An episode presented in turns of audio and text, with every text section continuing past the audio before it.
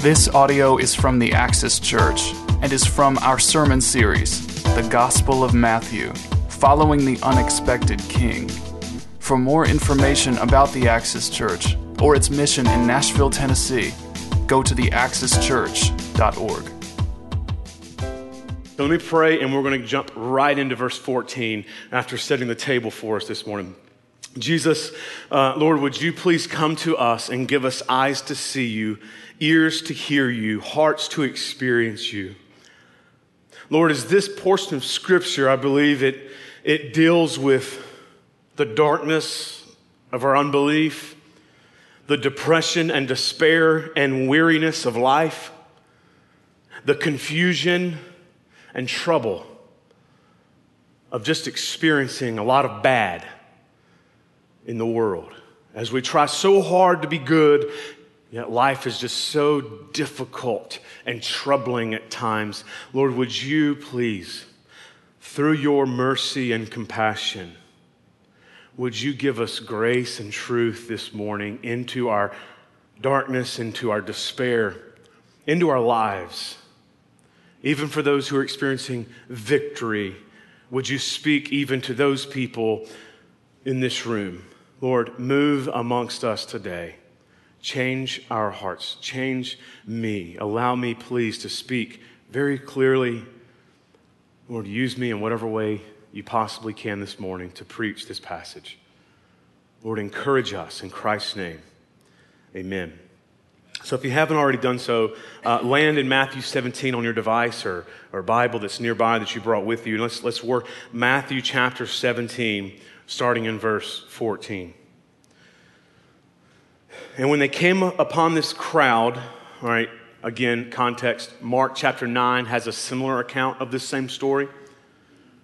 It's a parallel passage, is how that's referred to.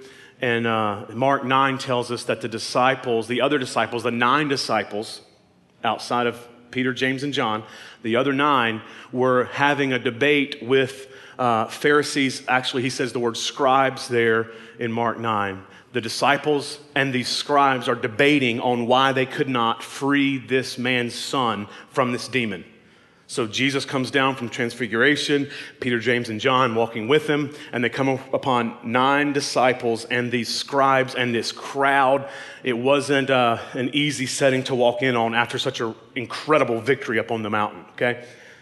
And when, when they came to the crowd, a man came up to Jesus, came up to him, and kneeling, take note of, of that word there, and kneeling before him said, Lord, have mercy on my son for he is an epileptic and he suffers terribly. Again, take note of that word. He suffers terribly. For often he falls into the fire and often into the water. And I brought him to your disciples, and they could not heal him. So here we have a distraught father, and he's coming to Jesus he's asking Jesus for mercy. Now, time and time again, it seems that when we see Jesus interact with, with people, the people are hurting and the people are asking for mercy. Perhaps that's where you are this morning in life, seeking mercy, some sort of relief from the situation that you found yourself in. This father here, he begs, he pleads on his knees in front of another man before a crowd. Clearly, he cared more about his son and his son's need for mercy than he did his own reputation and what the crowd and what others thought of him. He asked for mercy on his son who was suffering from violent seizures. Now, this father would have most likely have to stay with his son 24 7. He wasn't safe in the water, he wasn't safe on land.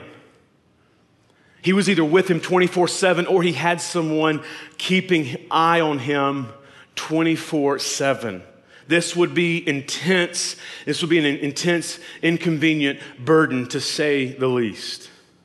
And we learn from Mark 9 that this demon not only gave the young man seizures, but it would also make him foam in his mouth while convulsing on the ground grinding his teeth, and it would make it made him mute and deaf. And this went on from his early childhood. I imagine the sores on this young man from going from fire to spinning on the ground to going to the water, from being rescued from the water back into the fire, foaming at the mouth, grinding the teeth, the anguish, the sores, the odor, the burden that would be on his family is hard to envision. The trouble of just living, trying to protect and, and mask and manage the pain of this young man would be hard to imagine. And then to add to that, that they couldn't communicate with this young man, being deaf and mute. Have you ever found yourself in a place or a season in life where you honestly don't know if the darkness will ever lift? You're seeking answers. You're seeking hope. You're seeking relief. You're looking for mercy. Yet everywhere you turn, it's as if the people, the friends, even the pastors are so limited in their capacity to help deliver you from your situation. You're a lot like your, this father going up asking people like the disciples to help, and they're unable to deliver the demon. They're unable to help. You bring your problem to people, but they can't truly help. And you begin to wonder even if Jesus can handle your pain, if Jesus can handle the season in life that you found yourself in, where it's not even a season anymore. You've just resolved to suffer. It's permanent pain. You used to call it a season of suffering, but it's become so routine. It's become so normal. You forget teasing yourself with the idea of it ever leaving. You resonate perhaps with this burdened father where you're seeking out hope and you're not getting any relief. I know from hearing from some of you, even in this room, this is where some of you all land right now this morning. Different situations, different scenarios, same troubled, dark, depressed, lonely heart. Look with me and look at Jesus. Look at this portion of Scripture and see what Jesus does to help such a person, just like yourself. Now, we know back in our time in Matthew chapter 10, which probably was around nine months ago, that, that Jesus has already given his disciples the authority over demons and diseases. It says in Matthew 10 1, and he called to him his 12 disciples, and he gave them authority over unclean spirits. He gave them authority over these unclean spirits to cast them out and gave them authority to heal every disease and every affliction. And, and victory is possible. We read about it in Luke chapter 10, verse 17, where he sends out 72 disciples, and they returned with joy, saying to Jesus, Lord, even the demons are subject to us in your name. So there's victory, there's power, there's authority. He has enabled them to be sent and to take care of people like this gentleman's son. Yet here's a problem here, the disciples have seemingly met their match. So, so what sort of demon is too strong here? What demon got the best of Jesus' boys? The demon of seizures? The demon of epilepsy? What we find here is the demon, so to speak, of disbelief, faithlessness in the power that, that Jesus promises is there.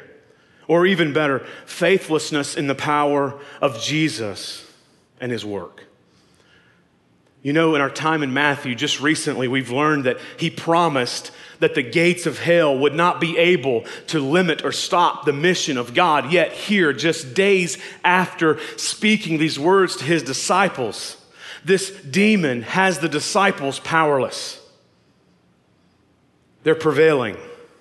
Perhaps the disciples began to work in their flesh. Perhaps they take, take, have taken the, the power for granted or, or taken credit for the power. We're no longer doing it in His name, but doing it in their own name, in their own performance. Perhaps they're no longer seeing Jesus as the source of such power. Regardless, they are powerless before this particular demon, powerless because of unbelief and faithlessness, as Jesus points out, as he goes straight to their heart and speaks truth in such a way that they cannot ignore him and they cannot mistake what he's saying here. Look at verse 17. And Jesus answered, O faithless and twisted generation, how long am I to be with you? How long am I to bear with you? Bring him here to me. Here, perhaps, we see a glimpse into the humanity of Jesus. You know, his eyes are set on the cross, and yet his disciples, his followers, are still not getting it. He's perhaps weary. Jesus is, is still bearing with them, and he asks an honest question How long am I to bear with you? How, how long am I to be patient with you? How long, literally, how long will it be before I come and no longer am patient with unbelief? When will my patience be dissolved? When will my bearing with you be removed? And when will justice against unbelief be set forth? You see, there will be a day when Jesus does return. The Bible teaches this very clearly.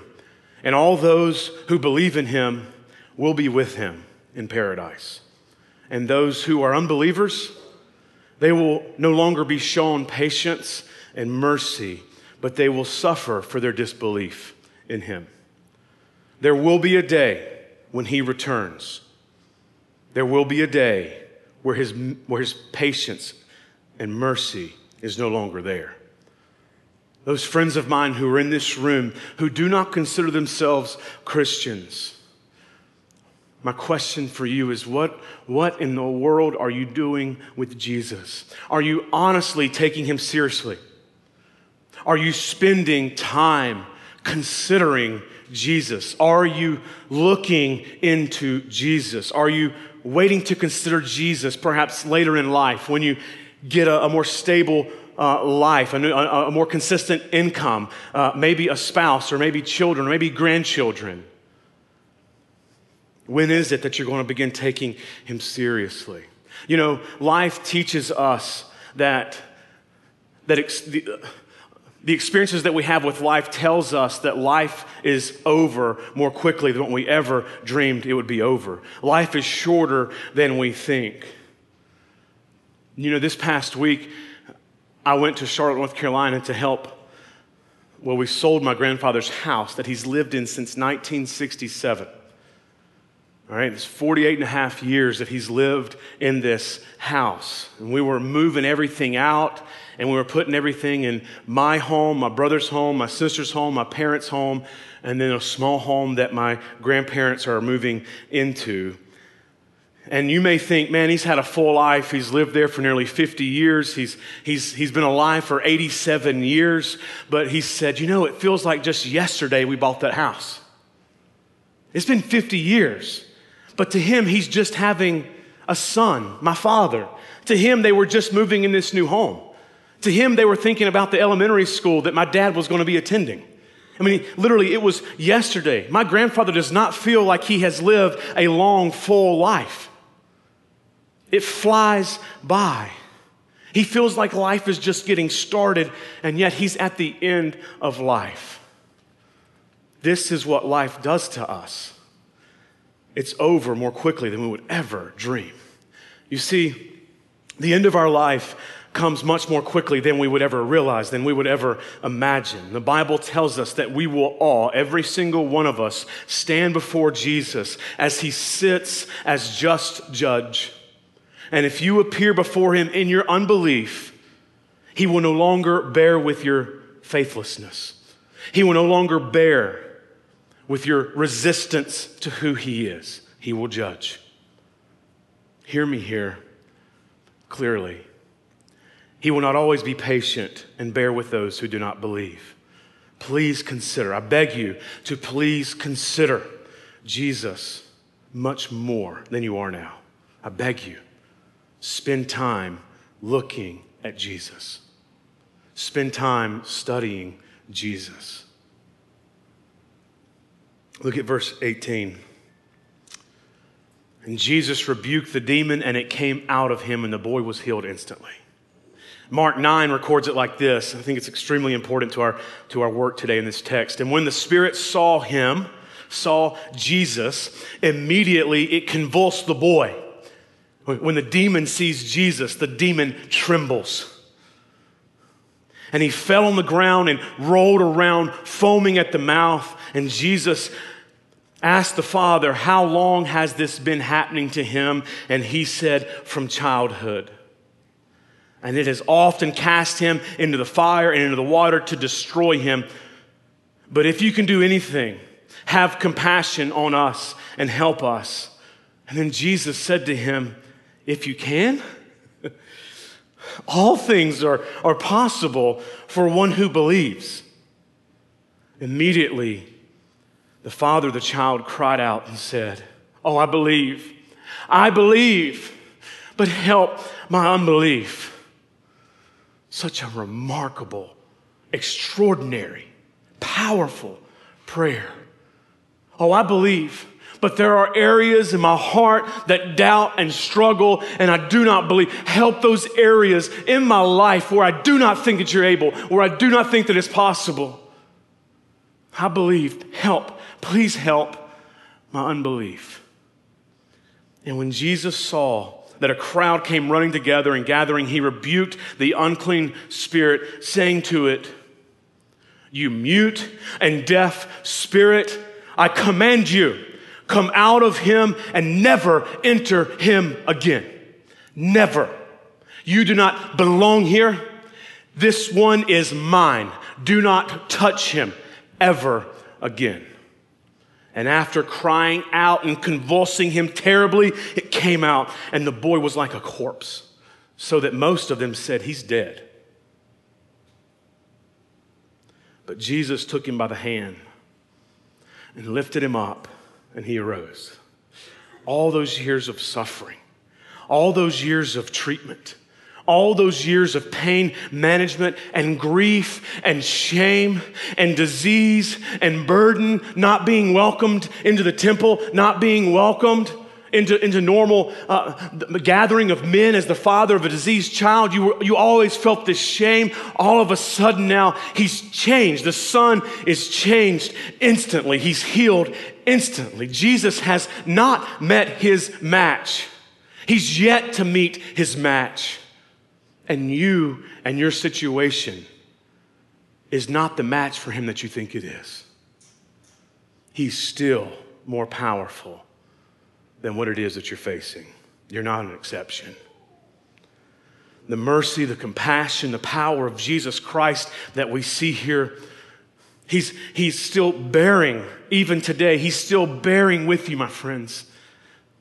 Even now, He's bearing with you. He is still waiting to extend to you mercy and compassion and love and grace. Right now, today.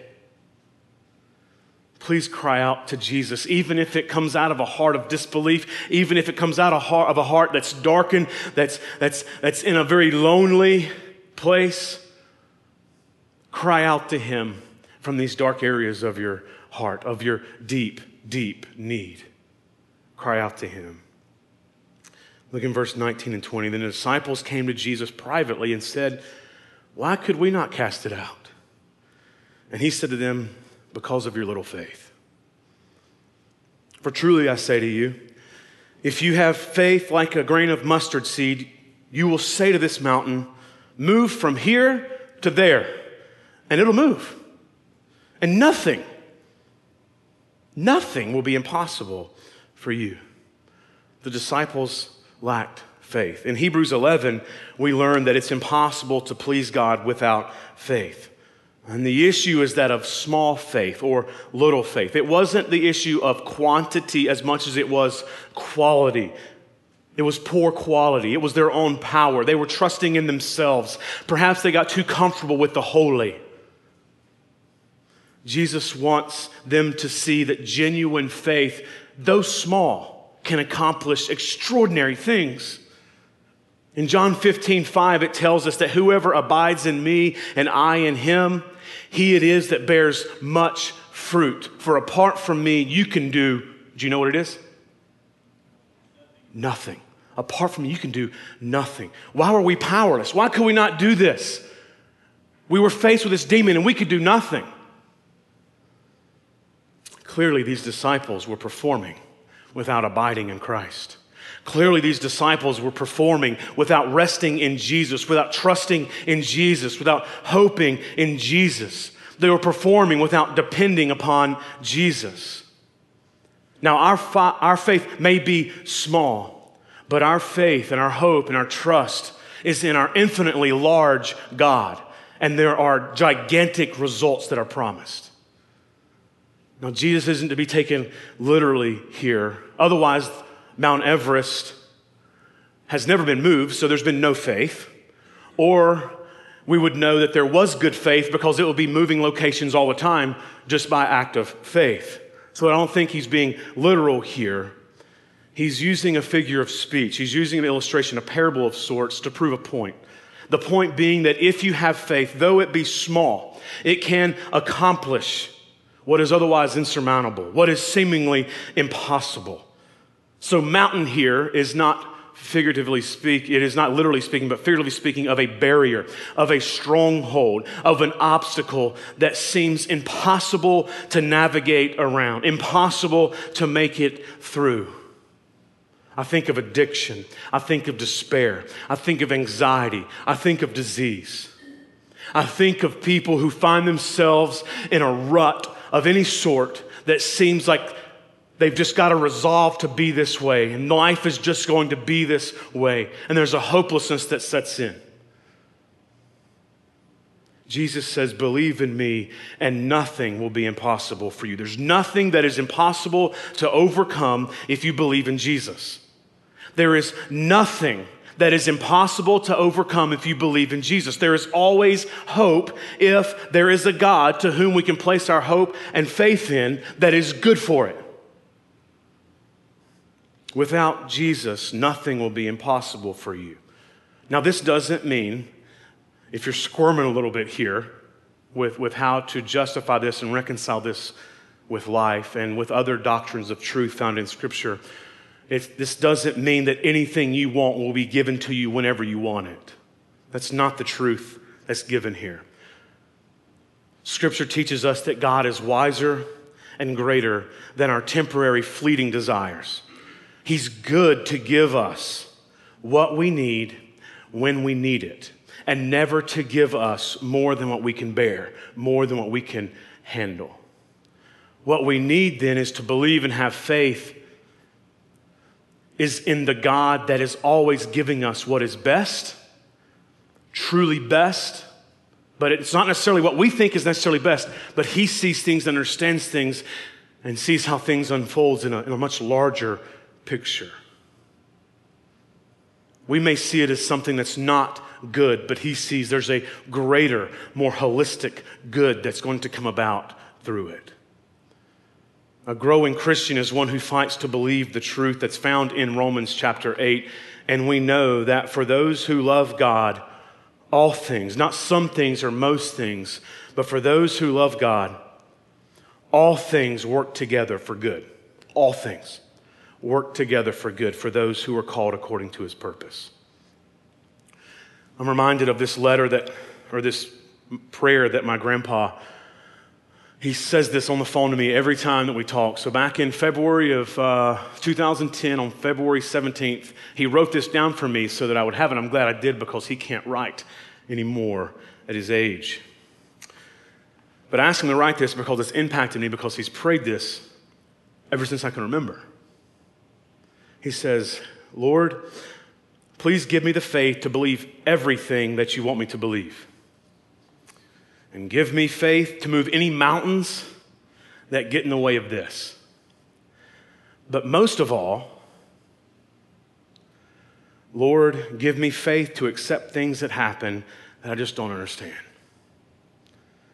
And still know that you love me and you will always do what is best for me Here's how he knows this because you died for me.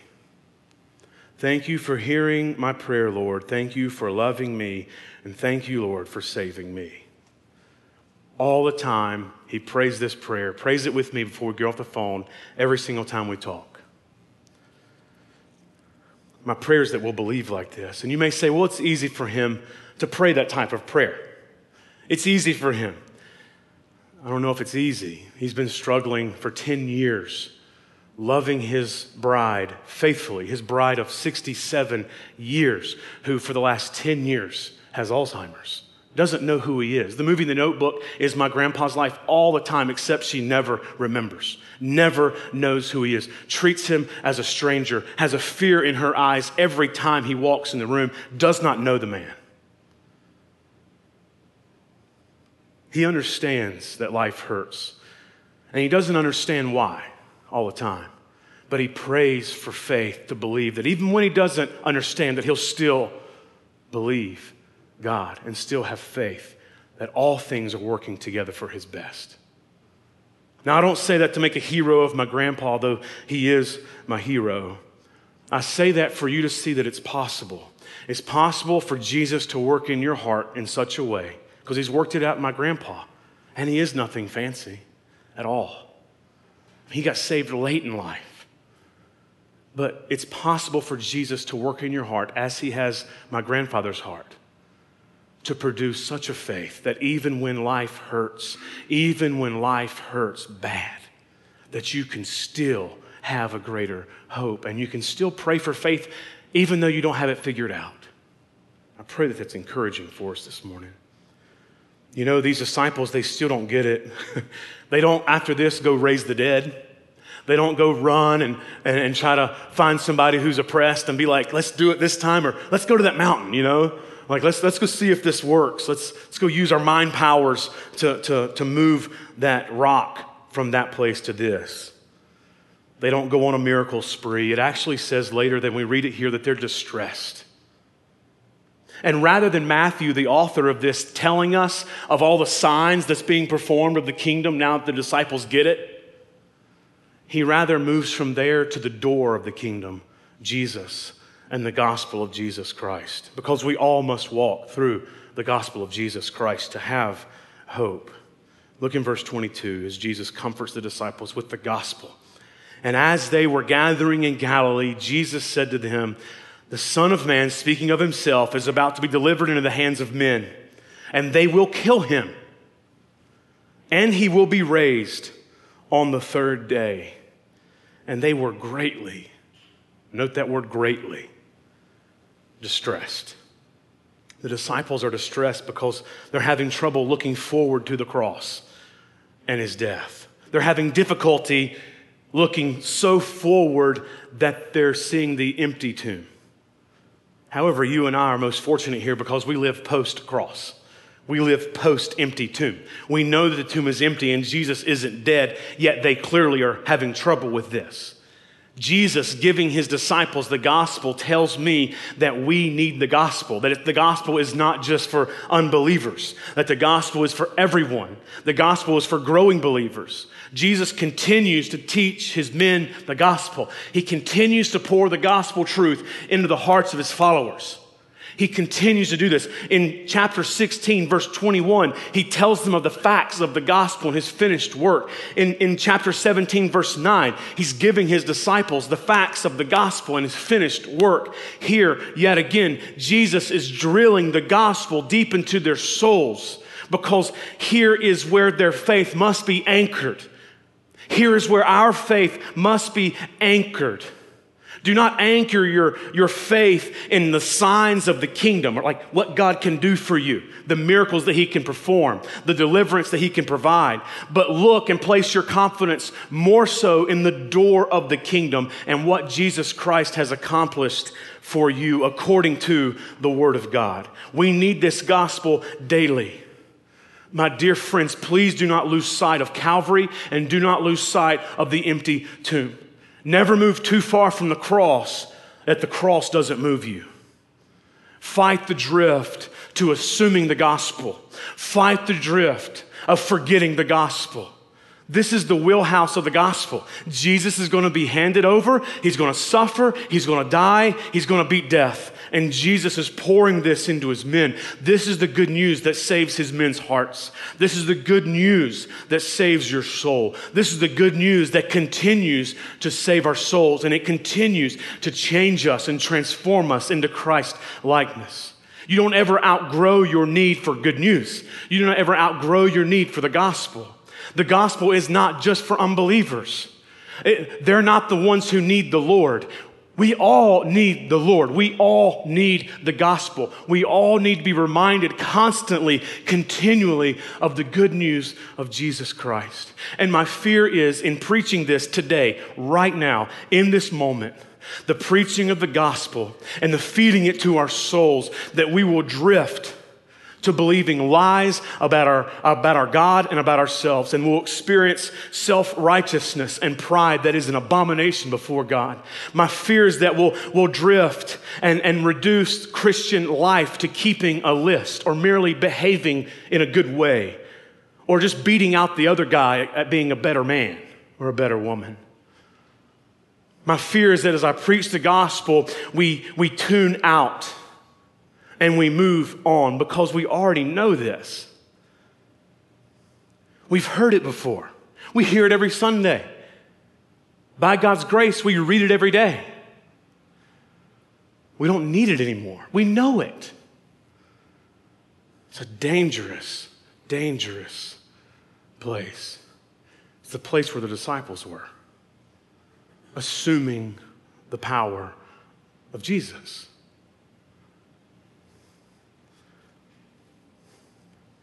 Fight to keep the good news of Jesus a big deal. You're about to hear the best news that's ever been spoken to the human ear. Ever. And yet it doesn't move us. Why did Jesus come to earth? Why did Jesus enter into human history? And be delivered into the hands of men and suffer and die and beat death. Oh, I know that. Because we're dead in our sin. Our sin separates us from God, and we have made God our enemy by our sin. You see, God is holy and God is just. And God being holy and perfect and just, He can't just be lax regarding our sin. He must punish sin, He must punish all of it. If God were to be lax regarding our sin and accept our sin, then He'd cease to be God because He would cease to be truly good and just. So He has to take action against all offense because Psalm 51 tells us, and a number of other scripture passages, Psalm 51 comes to my mind, that ultimately our sin is against God, even though we sin against one another. Even our sins of, against one another is sins ultimately against our Creator.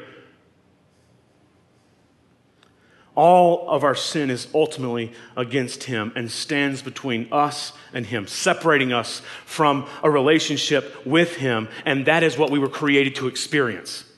That's the thing that drives us, most of us in life. I've got to fill this void. I've got to find my niche. I feel incomplete. I don't feel good enough. Maybe this will complete me. Maybe this will bring me value and worth. And we go after all these other things. And what we're looking for is a real, vibrant, practically helpful relationship with our Creator. And if there's going to be any way, any possibility of reconciliation with God because our relationship's been broken because of our sin, if there's going to be any way, any possibility of reconciliation and forgiveness of our sins, it would only be if God would act and take the initiative. Without God sending Jesus to us, mercifully intervening for us, we would have no hope. And we would be unable to bear the coming storm of God's judgment and wrath as He does return, as He does sit as judge. We would all be found guilty and full of sin, unable to stand before Him and have life. So there's no hope unless He would take this initiative and take action, but there's really no need or no warrant for him to do so. He doesn't owe it to us. But he loved the world, and he gave his only Son to it, so that whoever would believe in him would not perish, but have eternal life. For God did not send his Son into the world to condemn the world, but in order that the world might be saved through him. You see, Jesus dying was our only hope that we would ever have. And Jesus knew he would suffer. He knew that he would die. He did not die as an accident. He's even telling it here before it happens. This is going to happen. He did this on purpose. And this is why he was telling his followers often this is a part of the plan. This is what's going to happen. This is not an accident. Take hope in myself knowing the future, knowing what's going to happen. I'm telling you before it happens, I'm going to beat death. I'm going to die. I'm going to beat death so that when you see it, take comfort that I am who I am and that I am the truth. You see, Jesus lived perfectly in his time here on earth. He never sinned. And in doing so, he stood as our, our representative. He lived the perfect life for us because we can't live a perfect life. On top of this, him being our representative, he was our substitute as he suffered on the cross for the sins we did commit. So he lived a life as a representative. He died our death as our substitute so that we do not have to have a perfect life on our own, which is impossible, nor do we have to suffer death where we ourselves are owning up to what we have done and we're absorbing that punishment. You see, Jesus didn't just die on the cross. What Jesus was doing in his death on the cross was absorbing the wrath of God towards our sin. He was absorbing it. It's what the Bible considers in 1 John uh, the propitiation of our sins. It's where he stands on the cross there, hangs on the cross as a wrath sponge, and God the Father pours out this wrath upon Jesus, our, our precious sacrificial substitute, and he absorbs all of it. He takes the punishment for us. He didn't leave it up to you to good enough.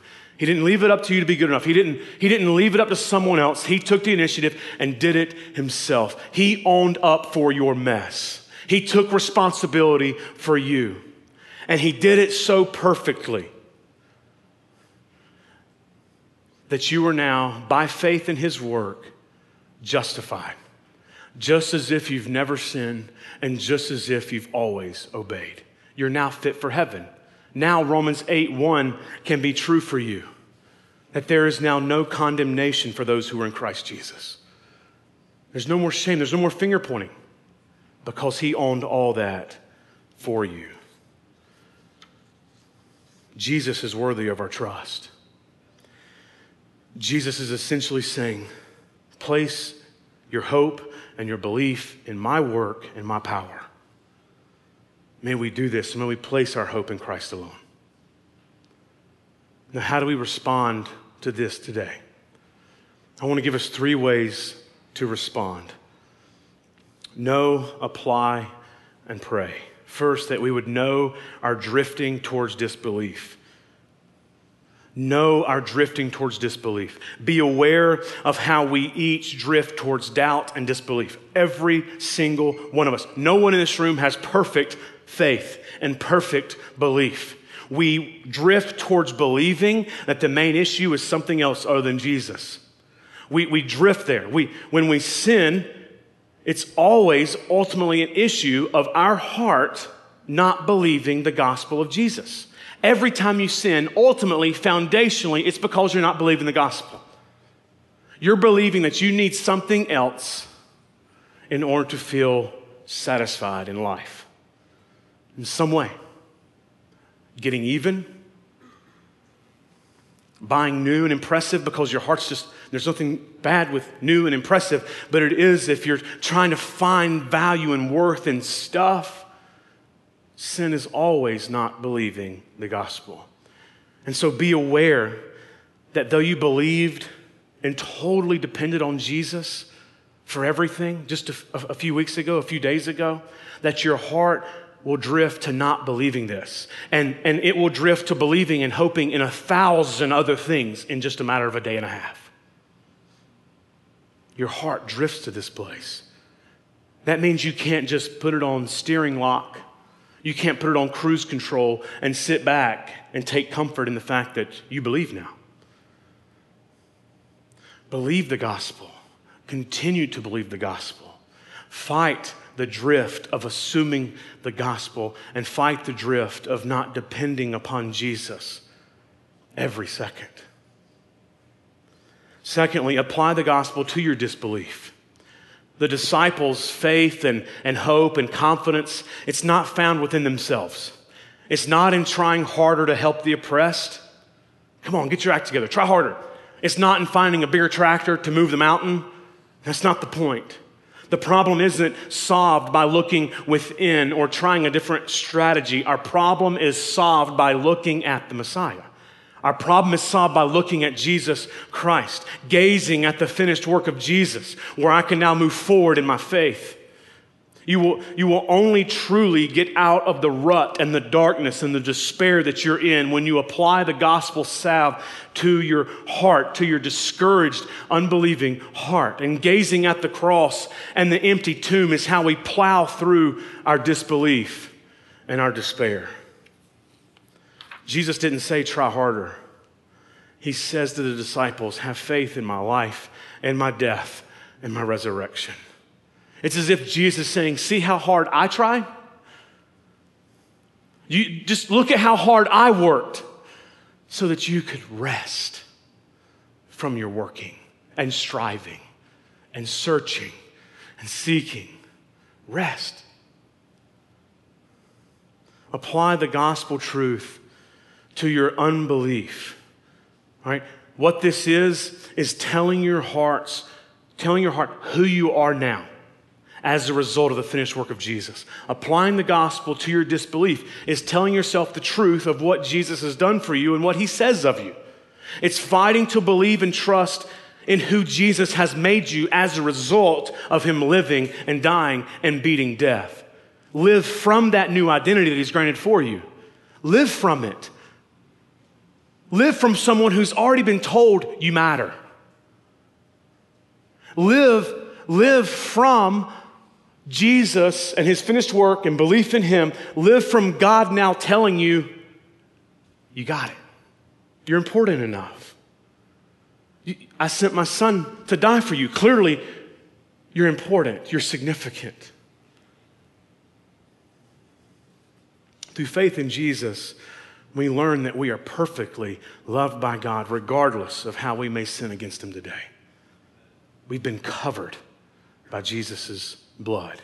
We've been forgiven. So now, a result of our justification is when God sees us, He sees His Son. And so, though we are seen, we're seen through the Son's blood, so it's covered. That's why there's no condemnation, there's no finger pointing, because He sees us as His Son. It's as if the Christian can live their life hearing all day long, That's my beloved Son in whom I'm well pleased. That's my beloved daughter in whom I'm well pleased. It's living every day hearing that because of what Jesus has accomplished for us. And third, I have for us today pray. So know you're drifting towards disbelief. Apply the gospel to your unbelief and disbelief. And then third, pray for faith and belief in our great Savior. Ask God for faith. Cry out to him as the young man's father did I believe, help my unbelief. See Jesus as the one who all demons tremble before. They can't be chill in front of Jesus. That's the real Jesus. That's the Jesus that our hope is placed in. Hear and picture Jesus saying this to your situation You deaf, you mute spirit. I command you, come out of him and never enter him again. Look at the power of Jesus. Look at the poise of Jesus. If you can, nothing's impossible. Look at Jesus here in this story and let that speak into your darkness and despair. Spirit of darkness, I command you. Spirit of depression, I command you. Spirit of despair, if you can. If I can, this isn't too hard for Jesus. Pray for faith that Jesus can. Even though you may feel like the, the enemy is getting the best of you, that the darkness is getting the best of you, even though you feel like they've won and it's getting at you. That the fear, the addiction, the anxiety, the depression, the suffering, the anger, the bitterness, the regret, the shame, man, it's all just taking its toll on you and it's, it's enough. And I, I just can't get out of this place. Man, look at what happens in a similar situation. The father comes with his son saying, It's not going to change. Your disciples couldn't change it. Your pastor couldn't change it. Your friends couldn't change it. Can you change it? Is there any hope? Look at what happens. The demon convulsed him terribly, but he comes out and he was like a corpse. Everything, everyone thought he was dead. It is hopeless. Regret has taken over. Suffering is taking over. Depression, despair, anxiety, and fear, it's taken over. It's as if I'm dead. But here's Jesus. Have faith in what Jesus does. He takes that situation by the hand and lifts him up, and he arose and he was healed instantly. Pray for faith in Jesus, the real Jesus, that he can do that to your situation, that he has the power to deliver.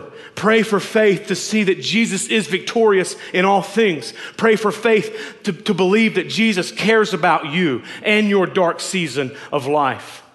Pray to Jesus, asking him to help you in your disbelief of him. Pray to Jesus, asking Him to respond now to your need. Pray it. Pray for deliverance. Pray that He works out what He needs to through this, but pray that He delivers you from it.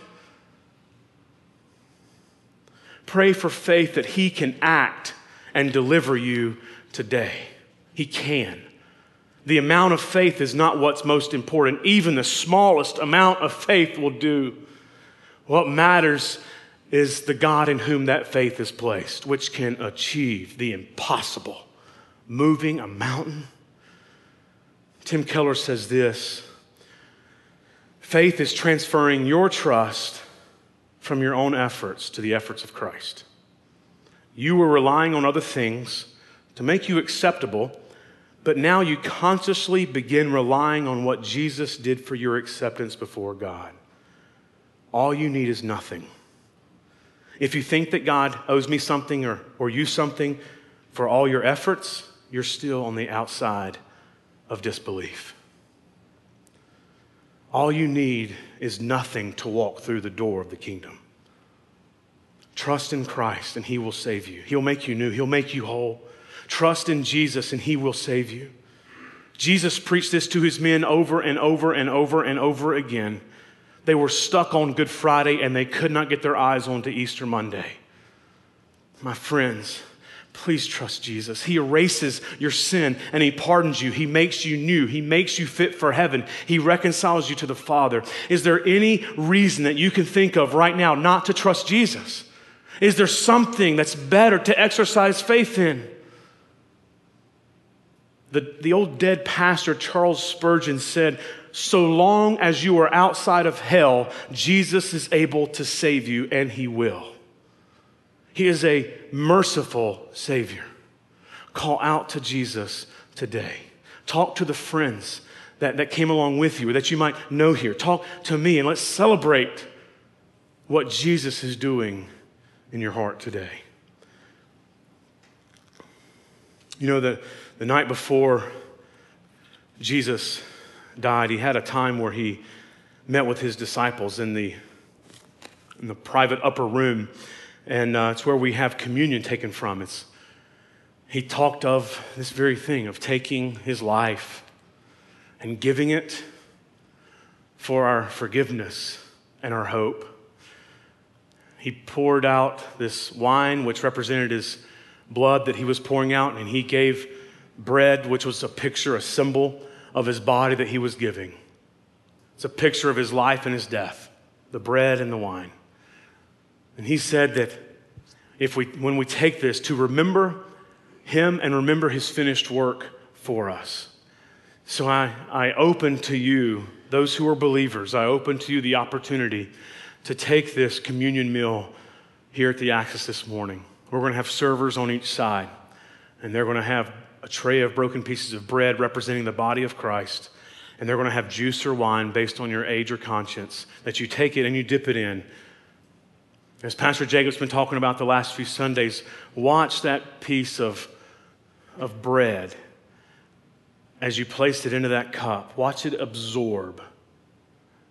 Watch it absorb that blood and let that be a symbol of the true pouring out of Christ and his blood and his suffering that was for you, knowing that there is no forgiveness of sin, there's no hope of reconciliation without the shedding of blood. And Jesus did that for us. So we take comfort in the finished work of Jesus today. Let's believe him. Let's, let's pray through some of these things, even before perhaps we take communion today. But it's offered for us, for those who are in Christ. And if you find yourself as an unbeliever this morning, I ask you to refrain from taking communion, but I ask you to take Jesus. I ask you to take him seriously, and I ask you to pray out to him for faith to believe him. Let me pray for our time now, and as our servers come. Jesus, Lord, uh, be with this time of reflection, be with this time of response. Lord, be with this time of communion, Lord, where we search through our hearts and, and, and we, we pray from some of the doubting and, Lord, some of the discouragement, and we give these things to you. Lord, we, we need your help in our disbelief and our faithlessness. We need you to work in our hearts in such a way that we are freed from such despair and darkness. Lord, you speak truth into those places this morning, into the hurting. Lord, would, would we cry out like the father of the, the hurting son? Lord, I believe, but help my unbelief. Lord, would we not assume the gospel and, and make it routine? And would we not make communion routine or assumed? Lord, let this hit us like it hit the disciples. Lord, when you spoke of your death, they were moved, they were distressed. It's real. Lord, would we experience emotion of awe and over the fact that you died for us. Lord, let us experience joy that you did this for us.